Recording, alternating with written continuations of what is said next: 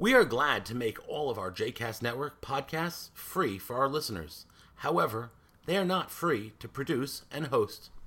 Please consider making a donation to JCast Network to help support our work by visiting jcastnetwork.org slash donate. Thanks for your support.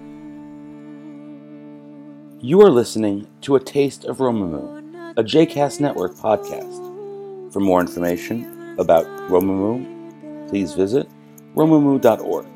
For more information about the other JCast Network podcasts and blogs, please visit jcastnetwork.org. I want us to start with a situation that I I'm, I don't know if anyone else is experiencing, but it's a little bit of a rabbi gets to confess moment, which is that um, I'm not the world's best gift giver. I want to give gifts. I, I love giving gifts. I love receiving gifts.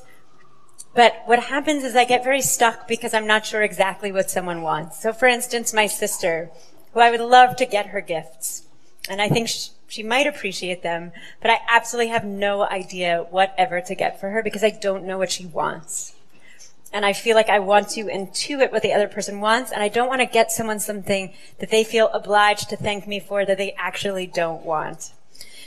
All right, I just wanted to start there for a moment. That was my confession. I'm working on it. But let's move to page 722 and read. We're in verse 17. The Lord spoke to Moses saying, Speak to Aaron and to his and his sons and to all the Israelite people and say to them, When any man of the house of Israel or of the strangers in Israel presents a burnt offering as his offering for any of the votive or any of the free will offerings that they offer to the Lord. It must, to be acceptable in your favor, be a male without blemish, from cattle or sheep or goats. You shall not offer any that has a defect, for it will be not, it will not be accepted in your favor.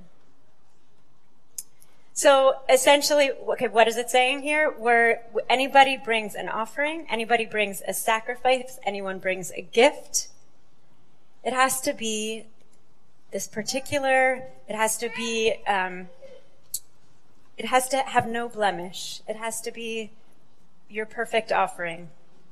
But what's interesting, what was interesting to me this morning is the language here, which says, in verse 19, it just says, Lirtzon chem. Lirtzon chem.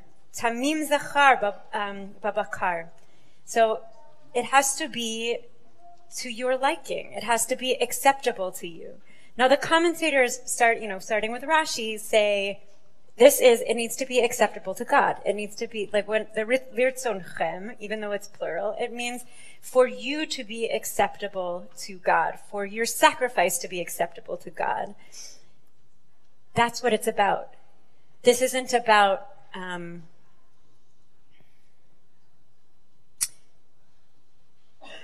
the point of giving this gift, the point of giving this offering is about its acceptability to God, to the one who's receiving not about, and, and in order to be acceptable, it needs to be this perfect offering.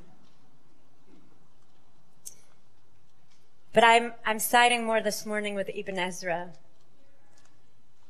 who says the offering that you give, the gift that you give, needs to be acceptable, not just acceptable, it has to be good in your eyes. It has to be desired by you. You have to want this gift. It has to matter, it has to have value, and you have to want not only to give it, but it has to have meaning to you, to the one who is giving.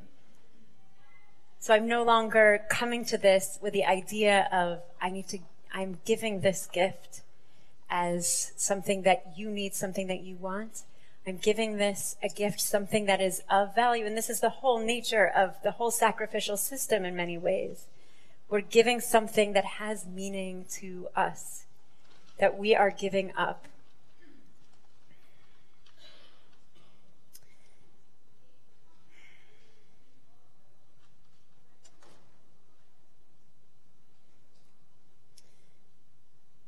So I I want to I want to invite up um, for the first aliyah this morning. Um, I want to invite all of all of us in in the community who want to shy away from or are done shying away from not giving because of all the reasons we're not giving our gifts. Um, who are, it's interesting because I also was, you know, in a few weeks, and at Shavuot, we're going to read about the first fruits and I feel so often we're giving our last fruits um, as gifts that we're giving, we're casting away. We're thinking about where we're going to give the food that's left over, as opposed to our very first, our ripest, our most prized. What are we giving as our gifts to each other, to those closest to us, to those we don't know, and to the divine? Are we showing up with our with gifts that are good in our eyes, that are blessed in our eyes, that have meaning. So I want to invite up for the first Aliyah all of those in our community who we want to show up to give better gifts and not not give gifts with the excuse of we don't know what someone wants. To show up with a gift that is a gift of meaning that we know um, is good in our eyes and therefore will be will be received with love. So to invite up for the first Aliyah.